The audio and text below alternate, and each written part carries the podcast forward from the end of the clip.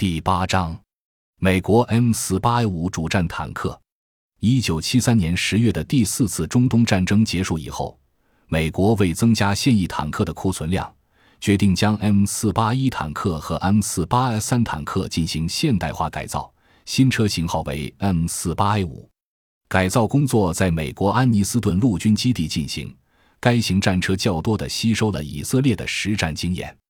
结构特点：M 四八 A 五坦克主要由武器系统、推进系统和防护系统组成，采用整体铸造的炮塔和车体。车体前部呈船形，内有焊接加强筋。车体底甲板上有安全门。车体分前部驾驶舱、中部战斗舱和尾部动力舱。